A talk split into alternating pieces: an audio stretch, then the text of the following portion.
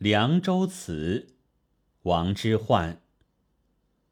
黄河远上白云间，一片孤城万仞山。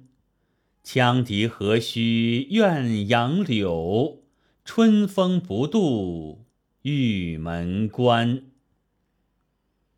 据唐人薛用若《集异集》记载，开元间，王之涣与高适、王昌龄到酒店饮酒。与梨园伶人唱曲宴乐，三人便私下约定，以伶人演唱个人所作诗篇的情形定诗名高下。结果，三人的诗都被唱到了，而朱陵中最美的一位女子所唱，则为“黄河远上白云间”。王之涣甚为得意。这就是著名的齐亭画壁故事。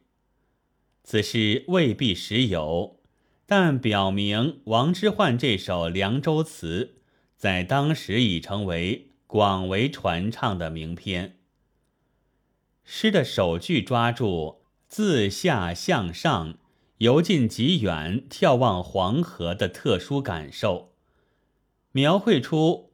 黄河远上白云间的动人画面，汹涌澎湃、波浪滔滔的黄河，竟像一条丝带，以里飞上云端，写的真是神思飞跃、气象开阔。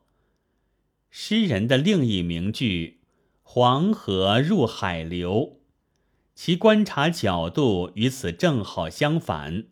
是自上而下的目送，而李白的“黄河之水天上来”，虽也写观望上游，但视线运动，却又由远及近，与此句不同。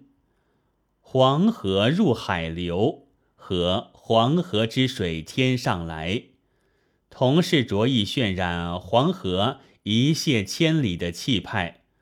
表现的是动态美，而黄河远上白云间，方向与河的流向相反，意在突出其源远流长的险远仪态，表现的是一种静态美，同时展示了边地广漠壮阔的风光，不愧为千古奇句。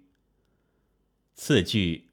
一片孤城万仞山，出现了塞上孤城，这是此诗主要意象之一，属于画卷的主体部分。黄河远上白云间，是它远大的背景；万仞山是它靠近的背景，在远川高山的反衬下。亦见此城地势险要，处境孤危。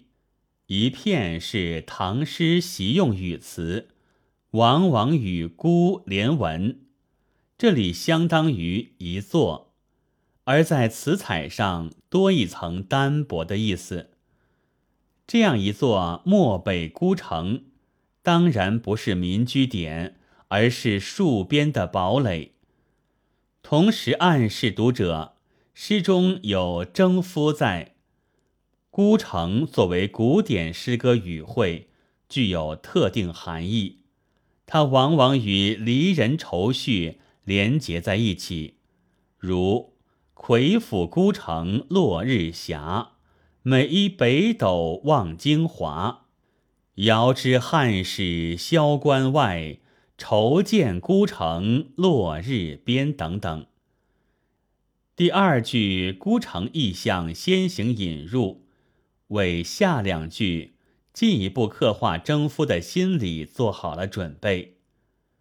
诗起于写山川的雄阔苍凉，常以戍守者处境的孤危。第三句忽而一转，引入羌笛之声，羌笛所奏乃折杨柳曲调。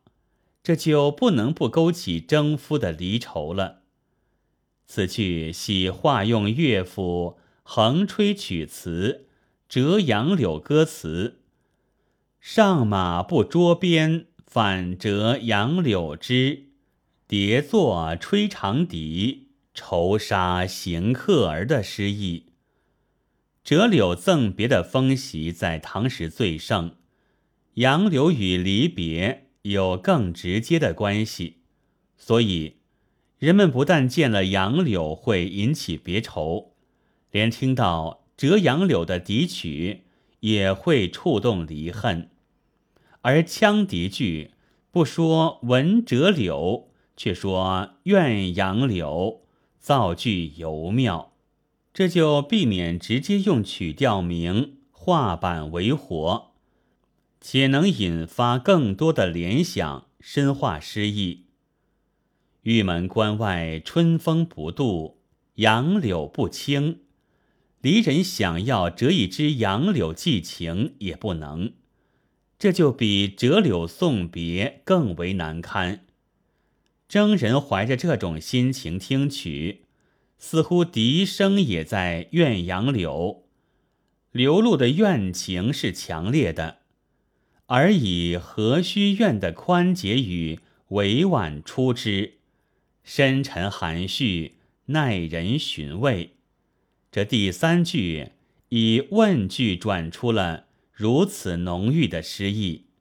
末句“春风不度玉门关”，也就水到渠成，用玉门关一语入诗，也与诗人离思有关。《后汉书·班超传》云：“不敢望到九泉郡，但愿生入玉门关。”所以末句正写边地苦寒，含蓄着无限的相思离情。如果把这首凉州词与中唐以后的某些边塞诗加以比较，就会发现，此诗虽极写戍边者不得还乡的怨情，但写得悲壮苍凉，没有衰飒颓唐的情调，表现出盛唐诗人广阔的心胸。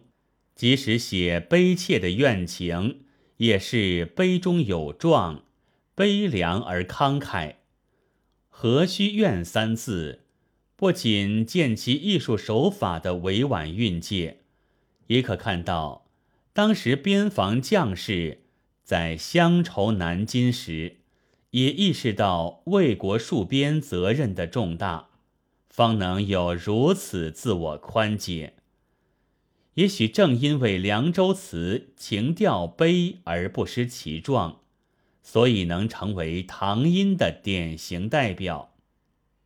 本文作者周啸天，朗读：白云出岫。